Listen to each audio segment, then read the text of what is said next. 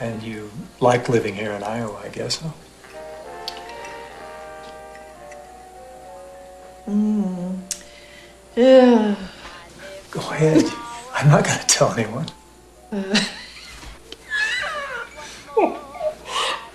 Uh. what I'm supposed to say. Oh, it's just fine. It's quiet. The people are real nice.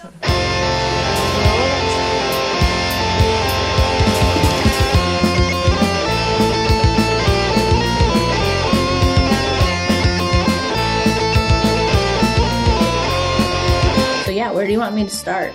Well, let me just say a quick intro.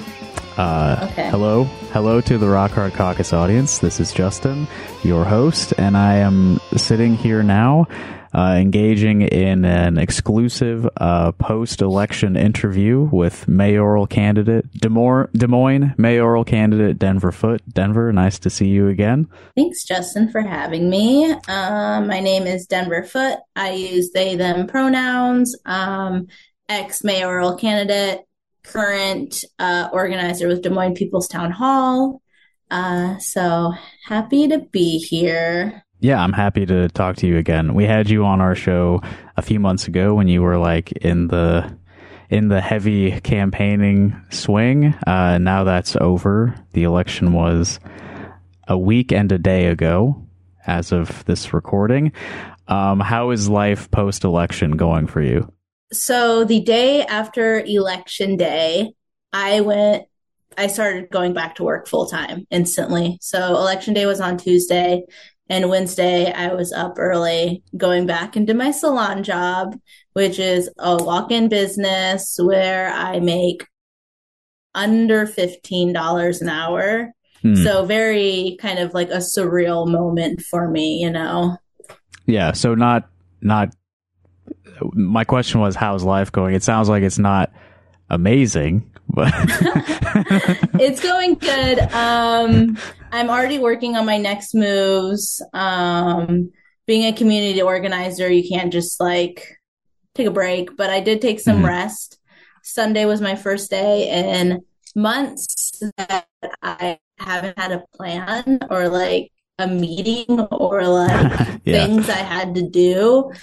I I think I slept like over 20 hours that day, which was nice. That's yeah, that's a long time to sleep. Uh, I, I don't know that I've ever slept twenty hours in a day uh, ever in my life.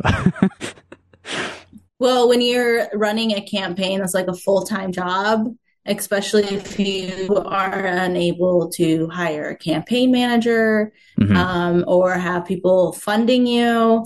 So I was working over 40 hours a week and then trying to run a campaign after like 6 p.m., right?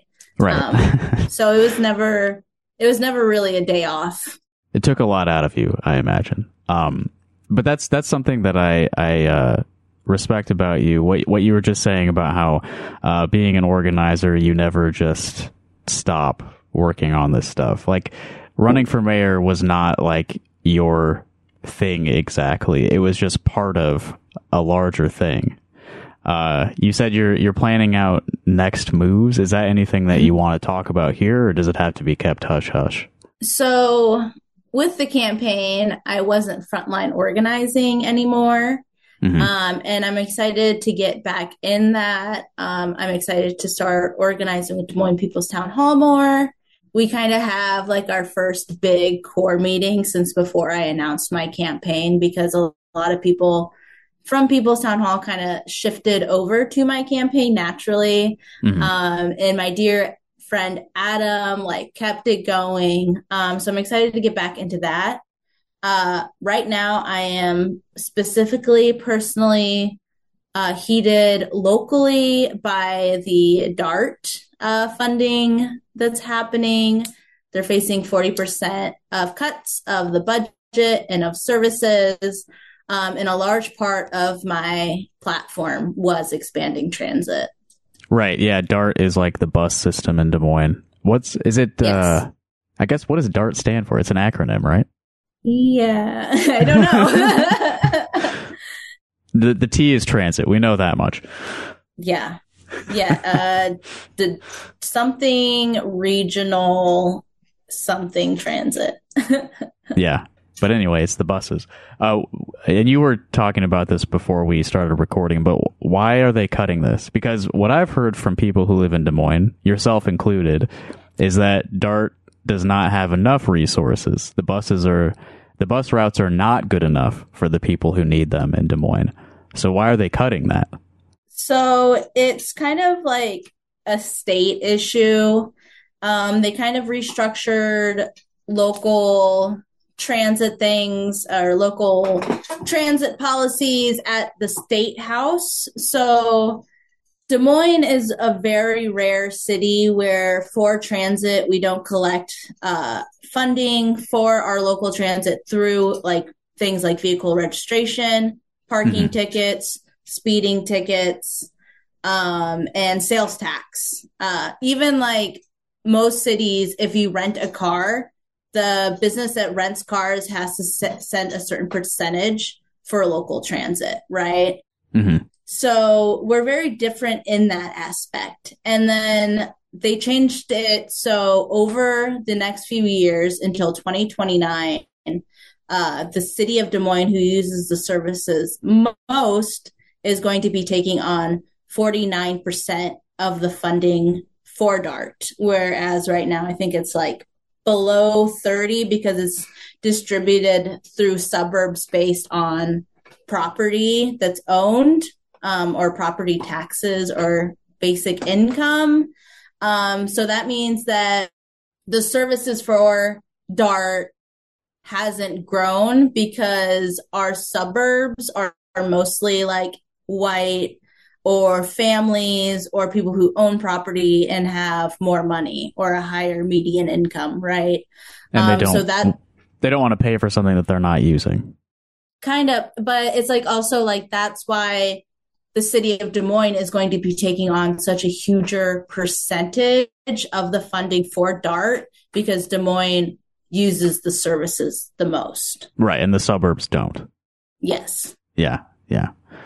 Uh, you mentioned that um, uh, parking tickets and things like that don't go towards paying for public transit.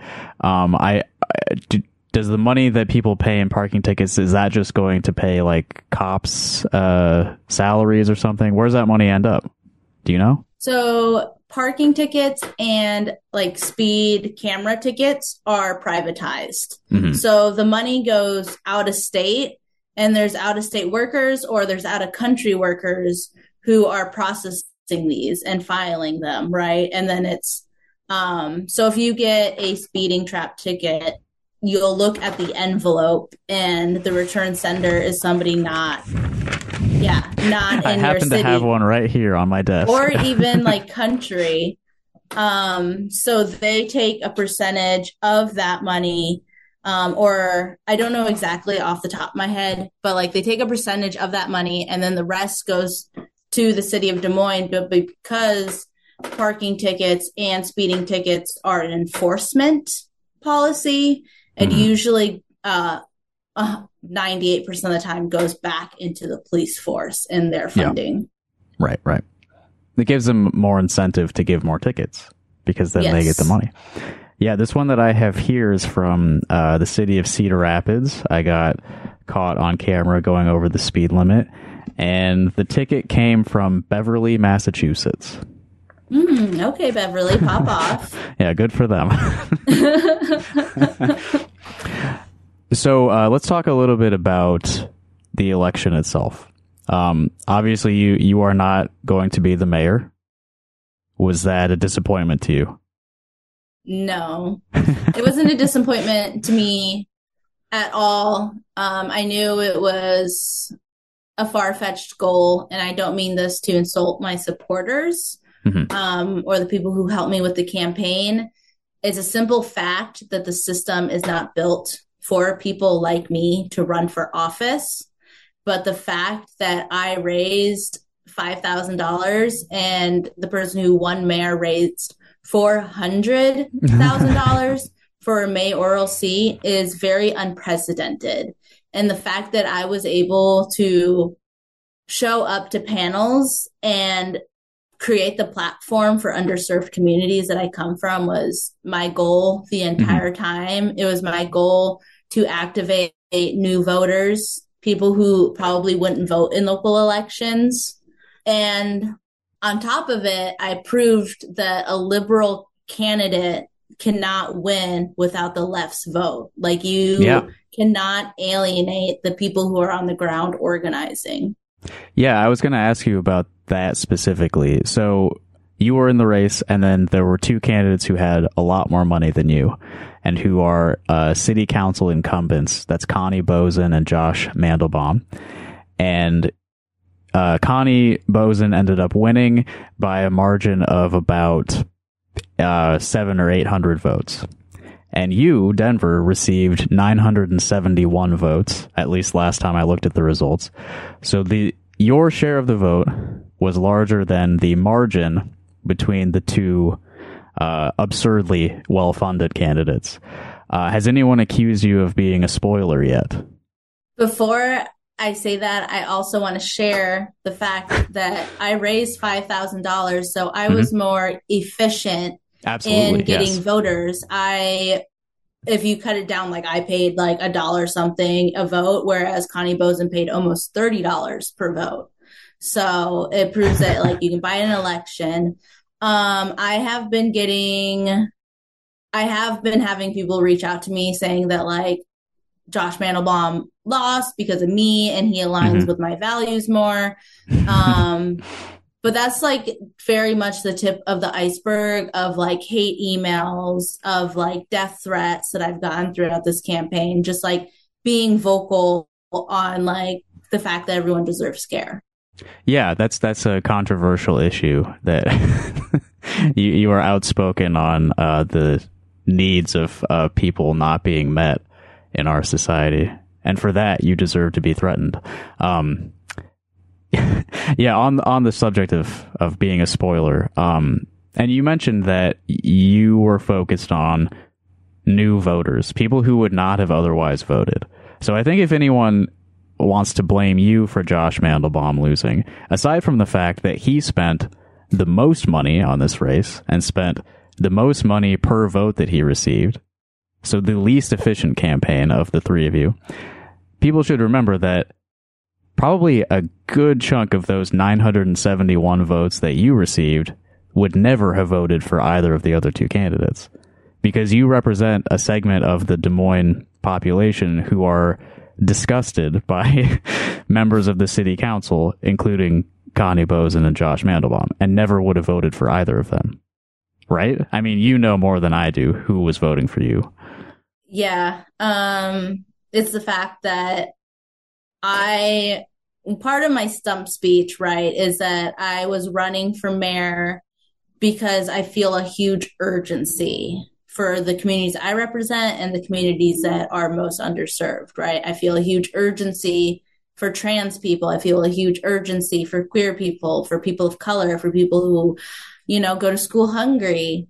Um, and those are experiences that the other candidates didn't have.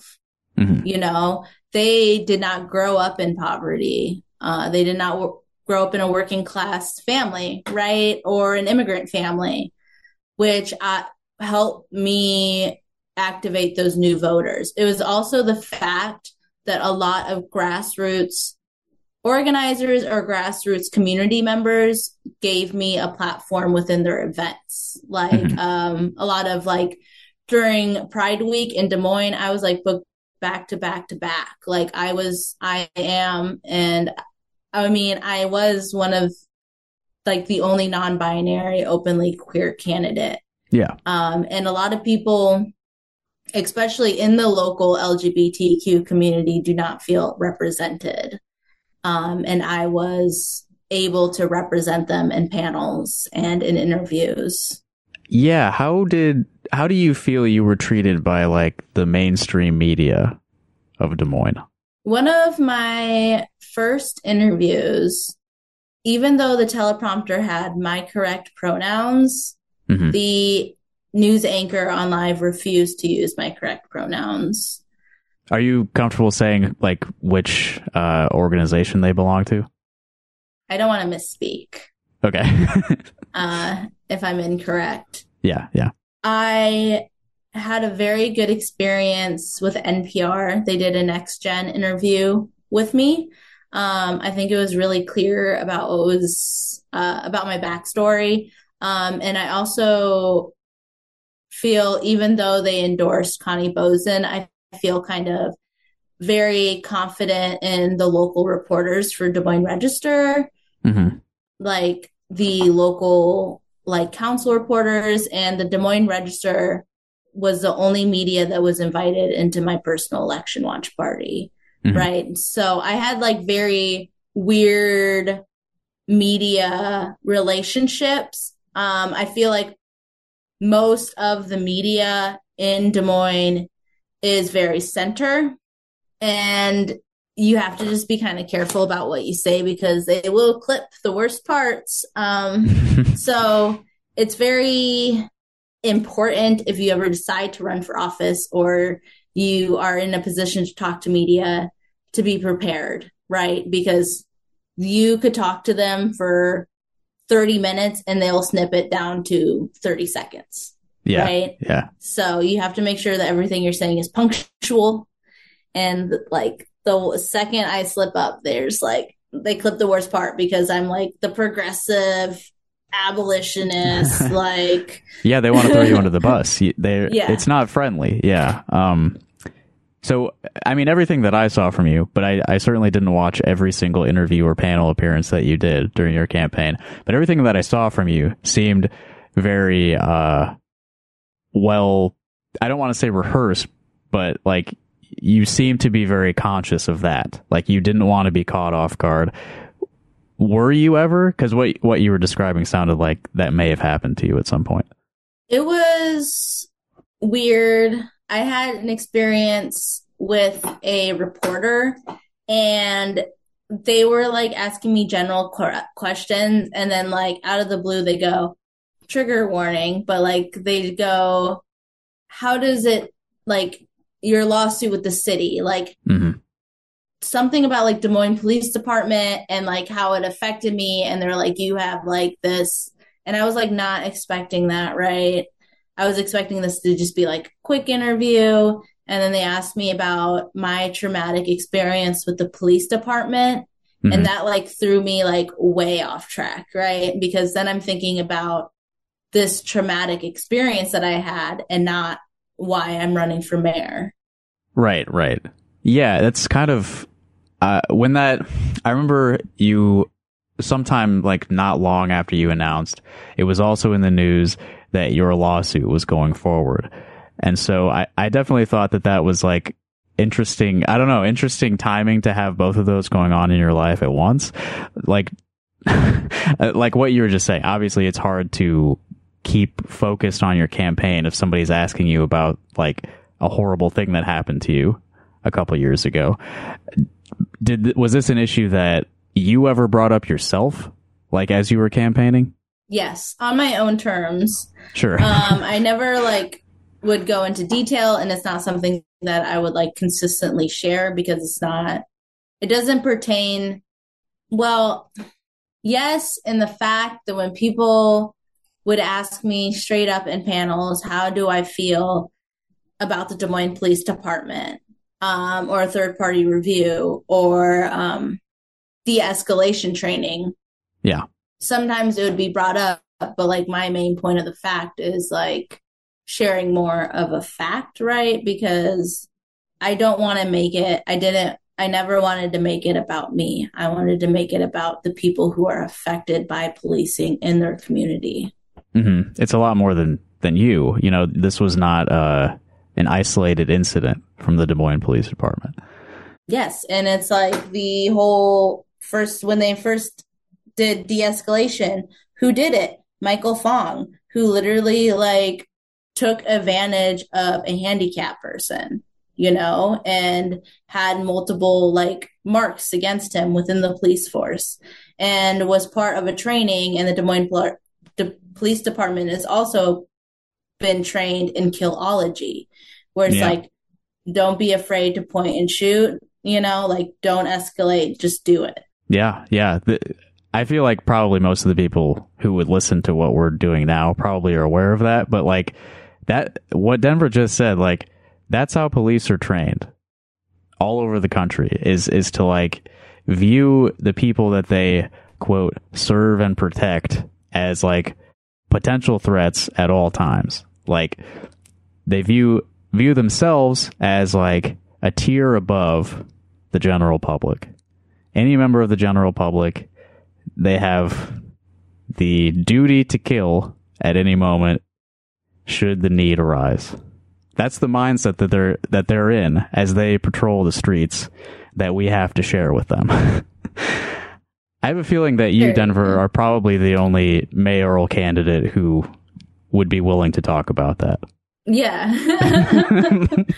yeah, weird. And I've definitely shared it in a bunch of panels. Um, I shared it in front of Dana Wingert, our chief of police. Mhm. I was in a, um, I don't want to say what neighborhood panel it was, but I was in a panel and Joe Gatto, uh, incumbent Ward 4, uh, pretty openly racist a little bit Yeah. um, was there with Dana Wingert, our chief of police, I think Scott Sanders, our city manager, and Dana Wingert's wife. Joe Gatto has a picture up in his restaurant, right, of him and Trump.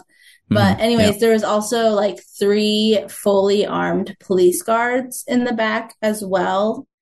Um, and this meeting, the moderator like personally attacked me and I like left the meeting and I remember sitting in my partner's car and just crying because it just felt so publicly humiliating yeah. but I knew I was already in front of like in front of these people who were so against me um and still bled out for them and like spoke my truth like I didn't back down and that's like yeah. Yeah.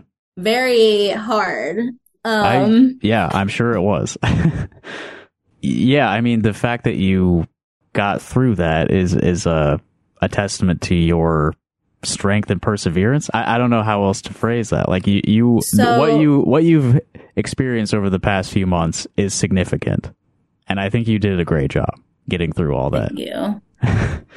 it was like also in this panel, one of the questions is was what are you going to do about our homeless population and the annoying panhandling happening at intersections? And I said, first of all, this like question is insulting to the houseless community. This question is insulting to me as somebody who has faced houselessness in the city of Des Moines.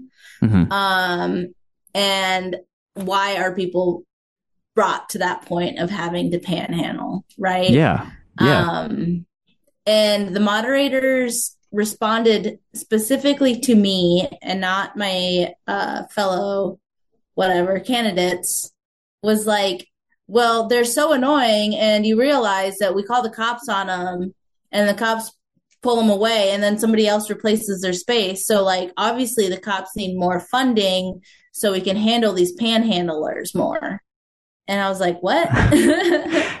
yeah. I mean, just the just the thought process there. Like so, somebody who is in a desperate situation, asking you for money. I mean, and you probably just said no and kept walking away, right? So it Mhm. didn't really inconvenience you at all. Just the fact that you are just annoyed by this person's presence means that they should be removed from society. Like you, you believe that your own very temporary, very brief discomfort means that a human being is no longer a human being.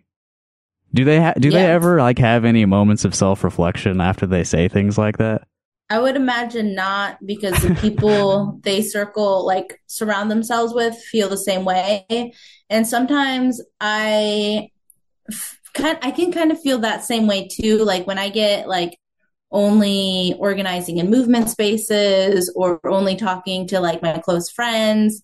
I'm like, how do these people like? I'm like dumbfounded. I'm like, how do these people not realize that housing is a human right or like transit is the mm-hmm. backbone of an access like accessible city? But I have Yeah, to right. realize that those people exist outside of my sphere, right? Mm-hmm. And with Yeah. the campaign, I really had uh to get gritty, you know, so they can like feel my emotion. I had to like share my personal experiences over and over again to cross that sphere. I'm a very visual person, obviously. yeah, D- Denver is uh, making a circle with their hands right now to make the sphere.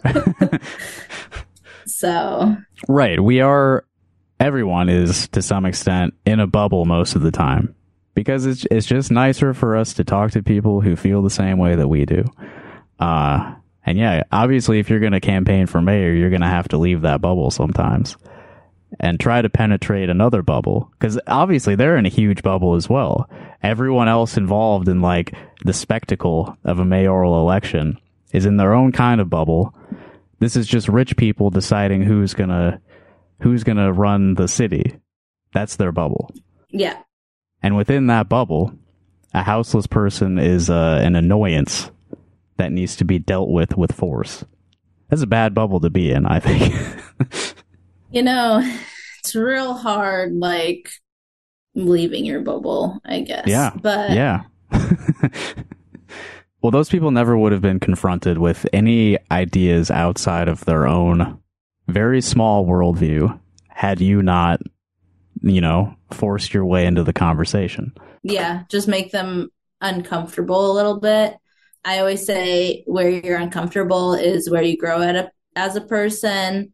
Mhm. And these people who probably have never had the same experiences as I, when they hear that, hopefully it ripples them a little bit. I strongly believe that your personal story, um, your personal experiences are the strongest tools you have in your toolbox to reach across and say, things could be different, things could be Mhm. better, right? And like, um, you may not be able to relate, but you can feel the uncomfortability of existing in that space, right? You can Yeah. relate that this isn't okay and that we all have our own personal experiences. So I strongly believe that your personal story is like your strongest way to make those connections and to be able to move people Yeah. or radicalize them even. Yeah, it, it may be a tall order for uh, some of those people at those uh, neighborhood meeting panel type things, but you got to You know, start somewhere. least- yeah, at least I can make them a little uncomfortable, you know? yeah, yeah. I mean, that's what's happening with that, you know, that panhandling scenario too. Is like the reason they feel uncomfortable is because they know, they know, like deep down, they're a person too, and they know that this, this unequal situation, like a person who ha- who has all the money can just continue walking down the street, and a person who has no money, you know that that's not right. You know that that person has as much right as you to live a comfortable life. You know. I was thinking, I was just thinking, I'm like, so you know how they say, like, and I relate to this, like, I'm one, like, doctor's bill or like Mhm. missed paycheck from living on the streets. But for them, it's like, you're one divorce without a prenup and you're on the street. yeah. Uh, so, um, they'll never understand and they probably don't want DART to get funded. no, they have no reason to want that. It doesn't benefit them. So Yes. the the uh, the big spenders of the race, Connie and Josh. Uh, you were much closer to this situation than I was.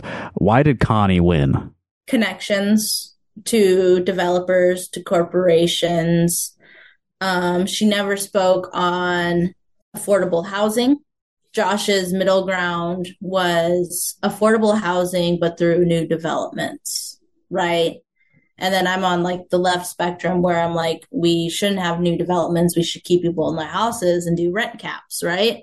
Right. Um, yeah. But Connie said, we're open for business. You know, um, what was it? Nationwide leaving is uh, opportunity. I view Wells Fargo leaving as opportunity. um, that's why she won because she was able to use those connections to get funding from those people. The fact that County, Gatto, Westergaard and Voss, other councilors, and the current mayor backed her is to continue the status quo that we will uplift developers, that we will uplift like uh, corporations, and we will not protect tenants from their from their landlords. Mm-hmm. Right. So she took the position of uh, continuing a sort of status quo where the city government is completely in service to uh, real estate and uh, development. Yeah, basically. And you were the total opposite, you know. And then Josh took what is pretty much like the obvious liberal Democrat style uh, triangulation, and he tried to thread the needle between the two of you. And it was, I, I guess, you know, what's appealing about that? You know, like, like go halfway in between. Does that really I, excite anyone? I spoke to a voter, um, somebody uh, that was on my like contact list for like supporters, basically. I don't know. Um, and I was doing like a last call around and they go, I support you. I support your ideas. Like everything you stand for, I stand for. But I voted for Josh Mandelbaum. Yeah. And I said, Oh, why is that? And they're like, it lesser of two evils, you know? Um, so even the people who see the same way I see or claim to be don't believe that we have a fighting chance. And right. I don't and especially people who felt felt the same way because nobody feels nobody experiences are very singular that think the same way is not good. It's understandable with being an american and growing up in capitalism. Yeah. Um i don't know where i was going with that. No i i know what you mean. Uh and it's hard to I guess, accept that you know this person who you're talking about they they recognize that everything that you're saying is right your vision of how the city could be is just and the way things should be. But it seems impossible to achieve that. And so they bailed and they, they voted for this sort of compromise guy. But he lost anyway. He still lost, you know? So if he's going to lose anyway, you know, why not go all in and just do everything you can to advocate for the actual just vision of how the city could be? Yeah. If the conservative's going to win either way, you know.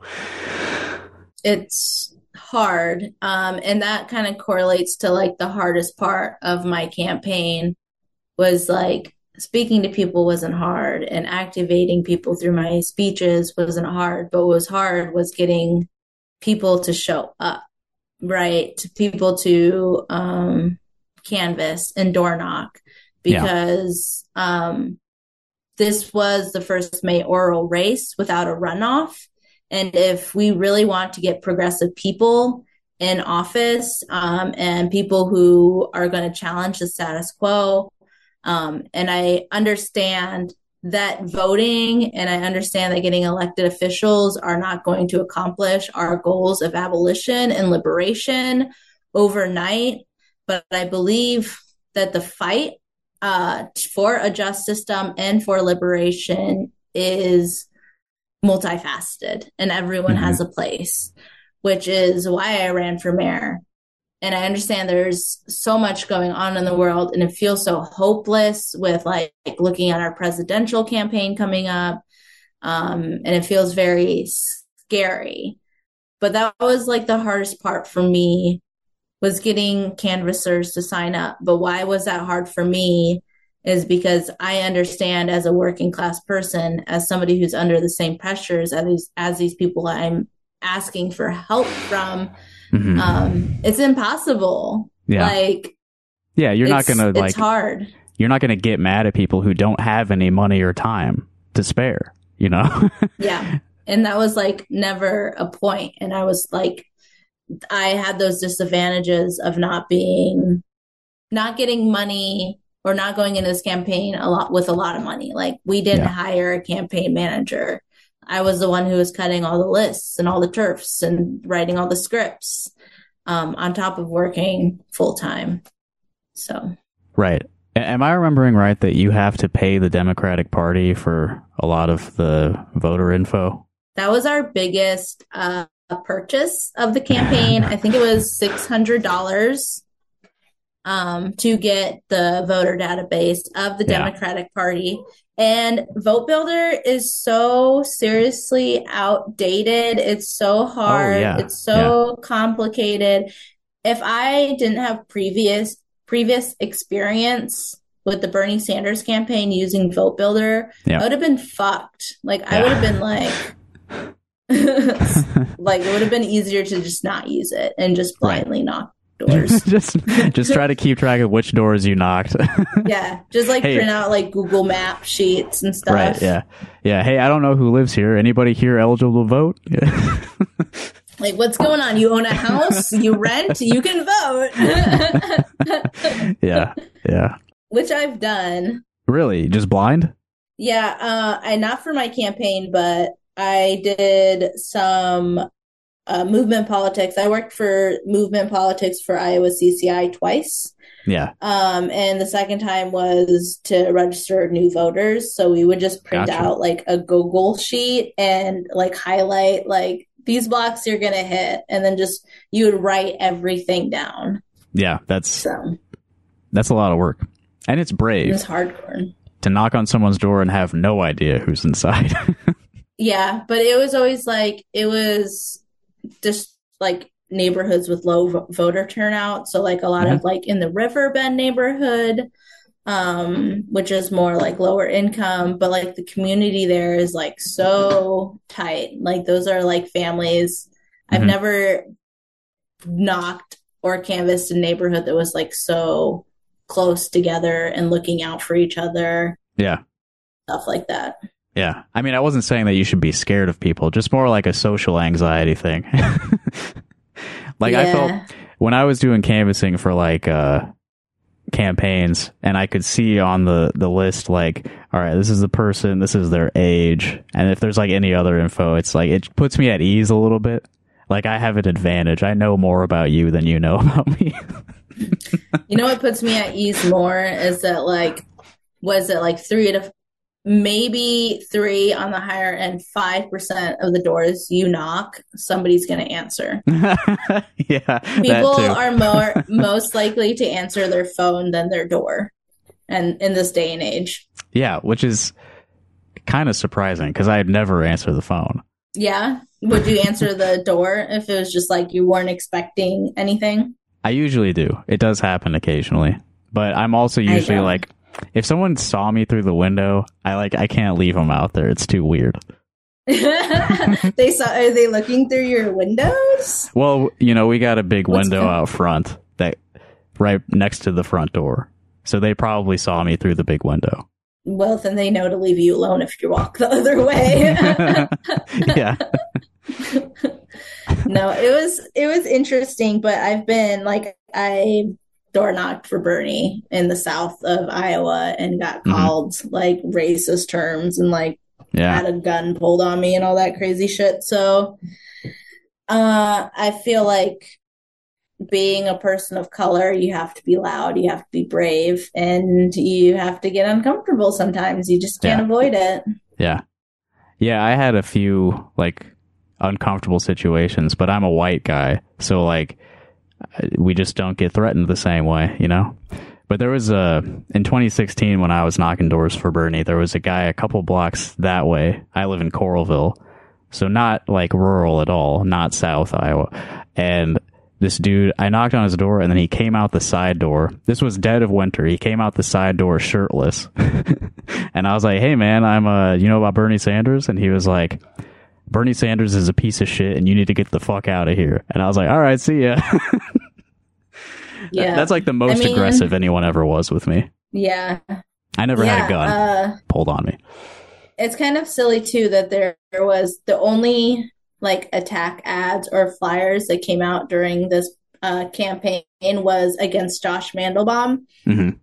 and specifically about how he wants to raise property taxes for his clients and um, they're like no we don't want that but like it's also kind of silly because our property taxes in Des Moines are the lowest they've been in like years and also like there is a cap on property taxes which have been lowered through the state house Right. I, was, yeah, I was going to say that's a state regulation, right? It's just like, what do we do? What do we do with that funding is what matters, right? Mm-hmm. And I've heard like that it was like backed by Mid American Energy, where The the city- attack mailer was. yeah, Yeah. um, but like not by them specifically, but uh, allegedly, Right. some Um, some sort of some sort of like umbrella pack. yes, there was, um, and the people who endorsed Connie Boesen also forced Josh Mandelbaum to recuse himself during the last Mid American franchise agreement. I remember that. Yeah. Yeah. That I So, uh I don't know all the ins and outs of that situation, but I remember it seeming like a big coward move from him to recuse himself. he didn't fight back. I called him out on this during a panel, Mhm. Um, but like some panels had different rules, and this panel was like one of the only ones where you could respond Yeah. if they said your name specifically. Hmm. And his excuse wasn't very good because he was like, because I work with lobbyists that are working against Mid American, but also other councilors are taking huge bribes from corporations and not recusing themselves. right. Yeah. Yeah. He's trying to take the high ground, but just I mean for the just for the purpose of being steamrolled. Like it just it doesn't make you look good to anyone who would care. Right. Yeah. It's just always just trying to play the middle ground. Um, and it's a huge shame that he's the most liberal council member, right? Yeah. Um, they're having a special election in March for Connie Boesen's seat because she won mayor and she used to hold an at large seat. So that's open. Mhm. But it's like, I don't know anyone who's progressive that would want to run. I don't know. People keep asking me, they're like, oh, you're going to run for at large? And I'm like, what would I get done?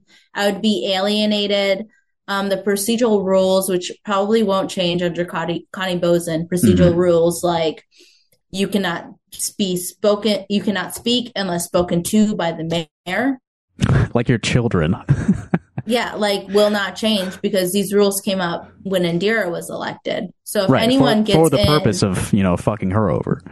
I think the, and I did not reach out to anyone about this or even brought it up because of, but I feel like to really get change locally in city council, you need to run a slate campaign. And Yeah. you all need to be working with together. If you're running grassroots campaign, you all have to align on specific things, which it was really hard uh, to feel like kind of just go through it.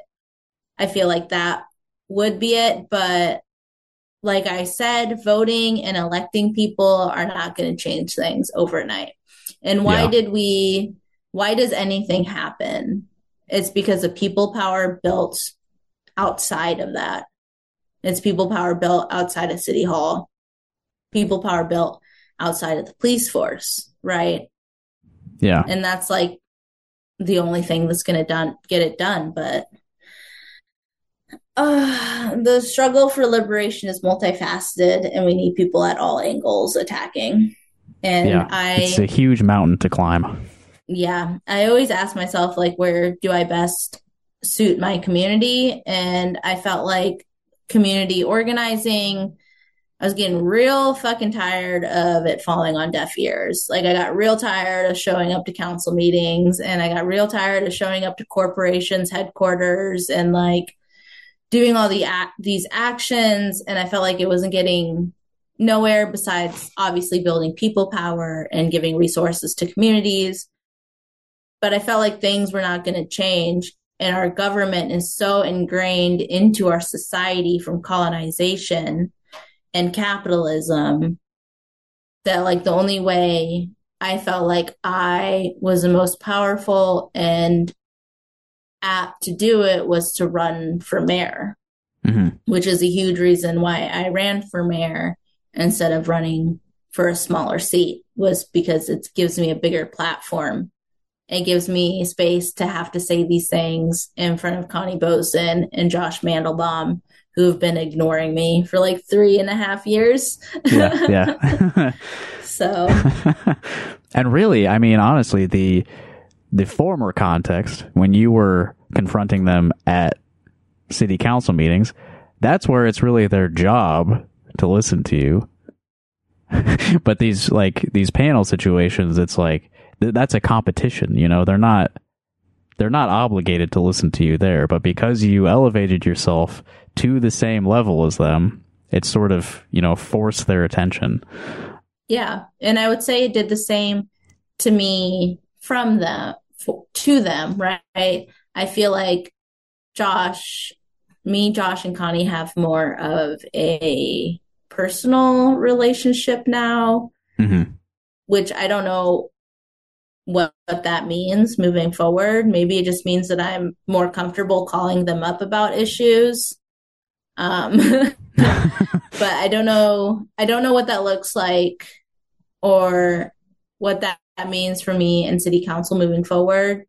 I'm still going to be showing up and organizing around city council, so I don't know how that dynamic's going to change. Right. But How's I it going was to be very- different post campaign? I was very straightforward too about like not going anywhere. Um, or can I talk about the erasure of my work around this community really fast? Yeah, I was. I wanted to talk about the abortion thing too, but I, I know it's more than that. But uh, yeah, in the last like what month or two months of the campaign, Josh sort of put himself out there as like the abortion candidate. Yeah, and before that, it was like climate justice, right? Right, right, right. So in panels, he, or in general, talking to people, he takes credit for the 24 7 carbon free resolution, which was passed in Des Moines, uh, I don't know, like a year ago or maybe, hmm um, which is like a really crazy policy to be passed locally. It's the most aggressive in uh, America, definitely the state Yeah. of Des Moines. Um, and the only reason it was passed was because me and like CCI's climate justice team were organizing around it. We showed people up to meetings, we called councilors, we did email blasts, and the resolution ended up being very whitewashed of what we wanted, but it ended up getting passed unanimously, and Josh presented it. So he takes credit for the 24 7 carbon free resolution that was passed unanimously. But why was it passed? It was community members showing up and pushing them to do the basic thing that we deserve a livable planet Right. question mark um so that was really frustrating um and then these flyers started coming out about how Josh was the only candidate to stand up for reproductive rights um or women's abortions specific wording and I was like people were just sending it to me like their mailers and I'm like yeah, I know what's going on. Looks like a Um, direct insult to you. Yeah. Yeah, yeah. Um, and I was like, I'm like, I. So previously to running for mayor, I sat on the Iowa Abortion Access Fund board. hmm Um, I sat on the board literally as soon as I joined. Roe v. Wade got overturned, right? Um, So you joined the board right before that. yeah, I like literally didn't even go through like onboarding. It was Yeah, just yeah. like, this is happening, figure it out, which was fine because like I was already an organizer anew, but um, I helped organize the Roe v. Wade statewide action. So like I remember going to my hometown of Mason City, Iowa, Mhm. and having like 120 people show out, which is like unreal. Um, yeah, it's and, pretty like, good for Mason City, right? yeah, and I did like a lot of frontline organizing. And when I confronted Josh Mandelbaum about this after a panel. I said, like, I pulled him aside and I said, hey, my supporters are sending me this flyer or mailer you sent out about how you're the only person, only person to stand up for abortion rights in the state of Iowa, or like the only candidate to stand up for abortion rights. And I was like, I was just basically like, this is erasure of my work in the community. I have been on the front lines organizing for abortion way longer before you tried to enact some policy that didn't happen. Um, and he was like, he was like, oh, I'll just have to look at this mailer myself. Um, that it was mostly to draw a distinct line between him and Connie mm-hmm. uh, because she wasn't in support of the policy. And I was like, I'm like, I want you to know, like, I was on the front lines organizing. It's insulting to me. And then I was very stern and saying, like, you know, when this election is over, like, no matter what happens, I'm not going anywhere. Like, you're going to have to deal with me. And I was like, the only thing, only times that like your ideas get passed is because it's backed by people that I'm helping organize or backed by the people who are my supporters, right? Like the 24 yeah, 7 right. carbon free resolution. And he just like, I don't know, did not kind of just like got deer in headlights and offered to get coffee after the election. yeah. Have you taken him up on that? It's only been a week, but no, I mean Connie Boesen called me on Friday and haven't even called her back. So yeah, but we'll see what happens there. Um, it just felt very disregarding and insulting, I guess. Um, yeah, yeah.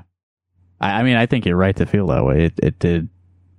Just on its face, it looked that way. It's like, really, you're the champion of abortion in this race.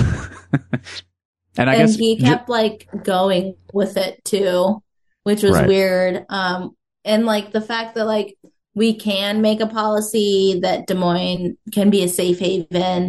That's what I was going to ask you about. Like, what's the um, specific the policy, of this policy?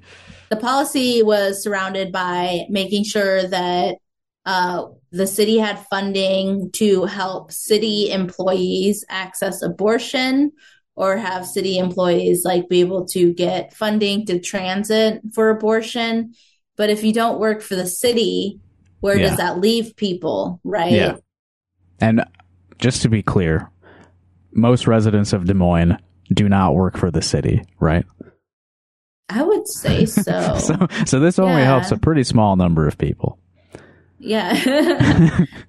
so, like, the only thing that, like, what I was part of my campaign was like not just a policy, but making Des Moines a safe haven, right? Like putting out a statement like Minneapolis did that will be a safe haven for people who have abortion. We'll do everything we can to mm-hmm. protect those people. Um, the fact that abortion is more of a statewide issue is kind of weird, weird for it like for somebody to run on abortion when it's not very much a local thing. There's only so much you can do. Yeah. Yeah. but but it is good to take I mean it would make so much sense for the Des Moines city government to take an adversarial position with the state government because the state legislature and the governor are like fucking over the whole state, obviously, but in particular, urban residents of Iowa.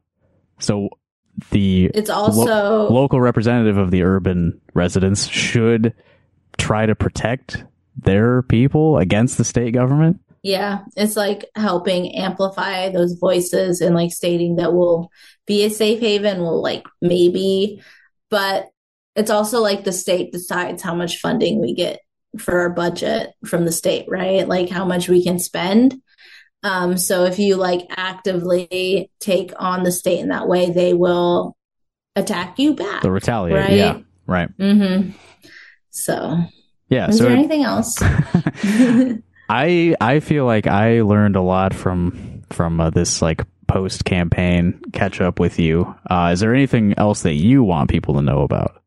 I would pay attention to what's happening with Palestine and Mhm. the silent genocide that's happening in Congo right now. hmm And also that even though I lost this election, I feel very confident in the things that we did during this, like activating new people and building more people power. Um, I also think that paying attention to what's happening locally is just as important as paying to, attention to things that are happening globally. Mhm. Um, and what's happening locally is disgusting. It's really hard to think about, but we'll be okay if we have each other, right? We'll be okay Yeah. if we have community. Dart's being cut 40%, which is really sad. Um, Des Moines People's Town Hall is back and better than ever. That's right. Yeah, keep an eye on. And That. yeah, I'm not stopping. I'm going to keep going. So if you want to keep being involved in local organizing, follow Des Moines People's Town Hall because, um, yeah, we're going to kill it. Yeah, do that. And we just had our three year anniversary. Yes. So snap, snap, snap. Yes. So be, be part of uh, Des Moines People's Town Hall's third year, or I guess now you'd be in Fourth your year? fourth year, right? I think that's how that works. So, We're seniors. yeah, yeah. all right. Well, uh, Denver, thank you for you know getting all this out there, telling the people the truth about what's happened the past few months, and uh, I think you should be proud of what you did with a four-digit budget versus uh, two six-digit budgets. I think I think that you accomplished uh, quite a deal with very very small resources.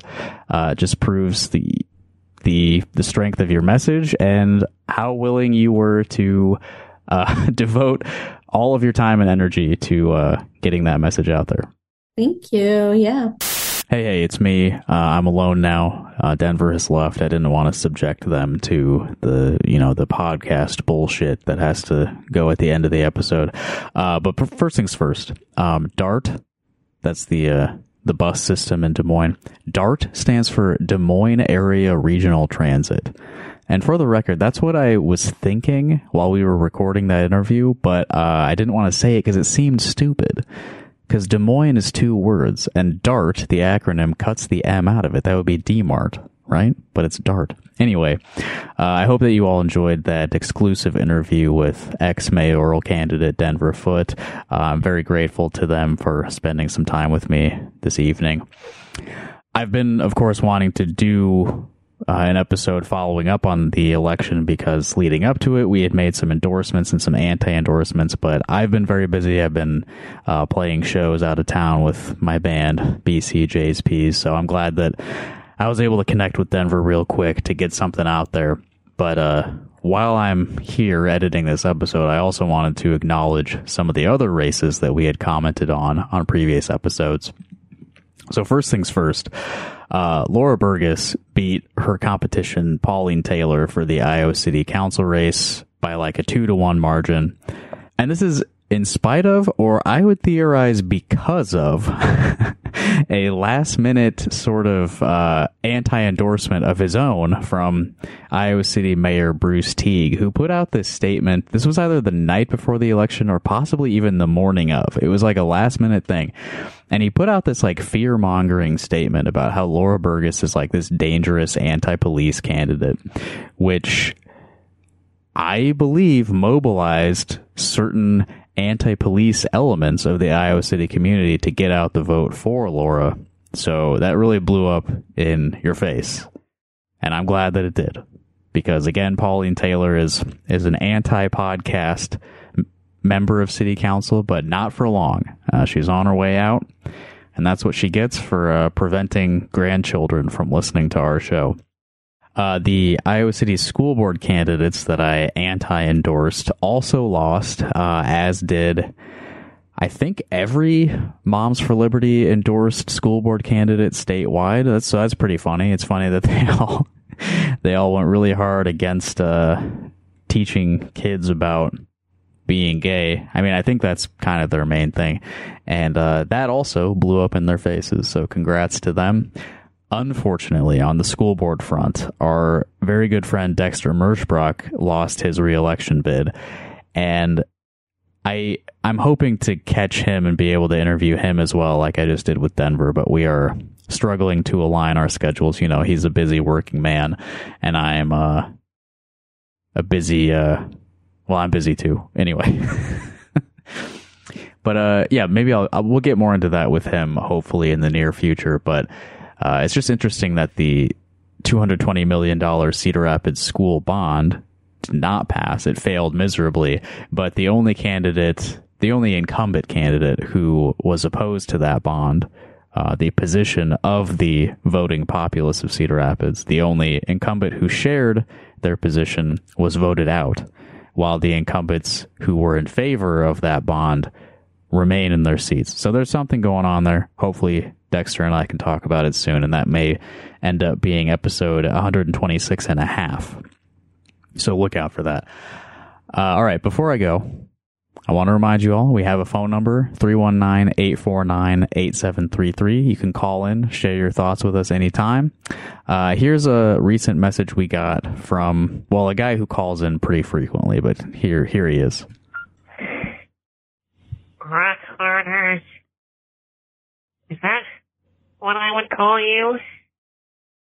It's me. Always me. Just me. Iowa's only Democrat and state auditor. Rob Sand. I've lost track of how many years I've been on the gondola. It just goes up and up and up.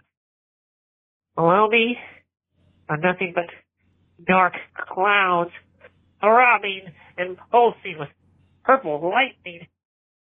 It's so odd. To my left, endless empty seats, clicking and clacking. Ahead, just the other seat. I haven't seen anyone or anything in so long. I miss you all so much. I just wish that I had more time to Wait. What's that? What's that up ahead? A light. Piercing through the dark clouds. My freedom. All my tweets. And my press conferences. They'll be back. I can be popular again. oh no. Oh no. No. No, please, no. It's Caitlin Clark. She's on the other path. Coming right at me. I can escape. It's right there, but but she's back, podcasters. Why is she back? Why why can't she leave me alone?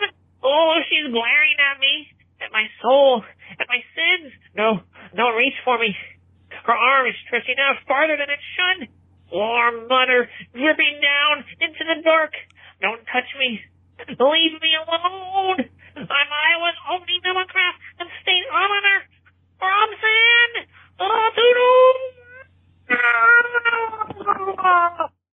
Okay, so the latest in the ongoing saga of uh, State Auditor Rob Sand's attempts to escape some sort of uh, dark alternate dimension that he was trapped in while attending the Iowa State Fair. Uh, things are not sounding good this time around. Maybe he's trapped forever. Uh, he was close to escape, but he was, uh, sounds like he was grabbed by the butter sculpture and dragged back. So, uh, here's a, here's a theory that people may want to spread to their friends and relatives. The Rob Sand that we see in our dimension, the one that I saw in Cedar Falls not long ago, may in fact be a replacement, not the original Rob Sand, a new one that has been presented to us to put our minds at ease. No, there is no dark alternate dimension, and no one is trapped there. See, he's right here. Everything is normal and fine. If you would like to discuss this theory, you can call us at 319 849 8733. We'd love to hear from you. In addition, we also have a P.O. box that you can mail things to. P.O. Box 5336 in Coralville, Iowa 52241. And uh, this week, I received in that P.O. box an advance copy of Amber A'Lee Frost's book, Dirtbag. So this, you know, these are the kind of connections you make when you uh, guest on a very popular podcast one time. You end up getting free books before they are released in stores. But also, we got I got a couple bottles of hot sauce mailed to me from uh, a listener named Alan, who I believe lives in California. Yes, Alan in California listens to an Iowa politics podcast, and I'll read a bit of his note here to explain why. This is from Alan. I stumbled across the podcast when Natalie went on Eat the Rich way back when. Been a fan since. I've never been to Iowa, but as a socialist who grew up in a small town, and then town is crossed out and he replaced that with area. So he grew up in a small area that's mostly farms and woods, and he relates. I think I'm the lowest tier Patreon subscriber, but I just got a bunch of hot sauces to send out, so I'll send a couple your way. Hope you like them. Uh, yeah, so uh, you know, you can if you end up with some extra bottles of hot sauce, uh, I wouldn't mind checking them out. so, thanks, Alan.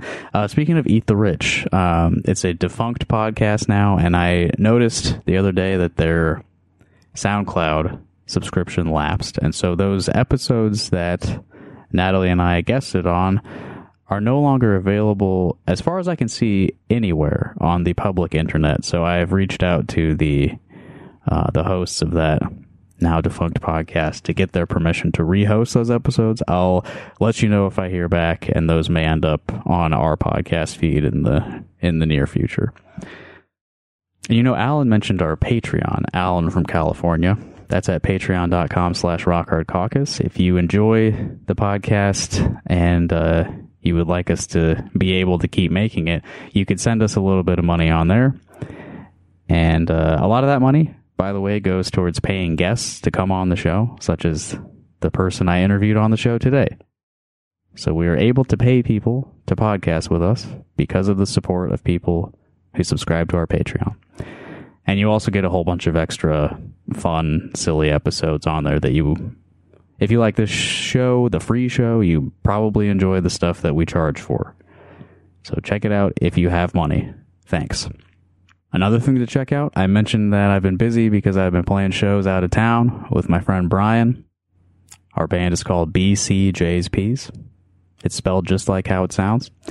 And uh, if you live in Iowa City, or if for some reason you live in Galesburg, Illinois, there's two more chances to uh, catch us playing our weirdo music on tour uh, this weekend. The 17th, November 17th, this Friday in Iowa City, we're playing at Public Space 1, the uh, Close House Mansion on Gilbert Street. Uh, and uh, good friend M. Denny will also be playing some music. And then in Galesburg on the 18th, November 18th, this Saturday, we're playing at the Galesburg Community Arts Center, which should be a rocking good time. Uh, we've we played a few shows last weekend to do like the first half of a tour. I've been recording every performance. I've got a multi-track recording of every single one. And that's what I'm going to play for you now. So you get a little taste of the BCJsPs live experience that may entice you to come listen to us this weekend. The 17th in Iowa City, 18th in Galesburg. So here it is, uh, just a taste of BCJsPs live to play us out. What does that mean to play us out?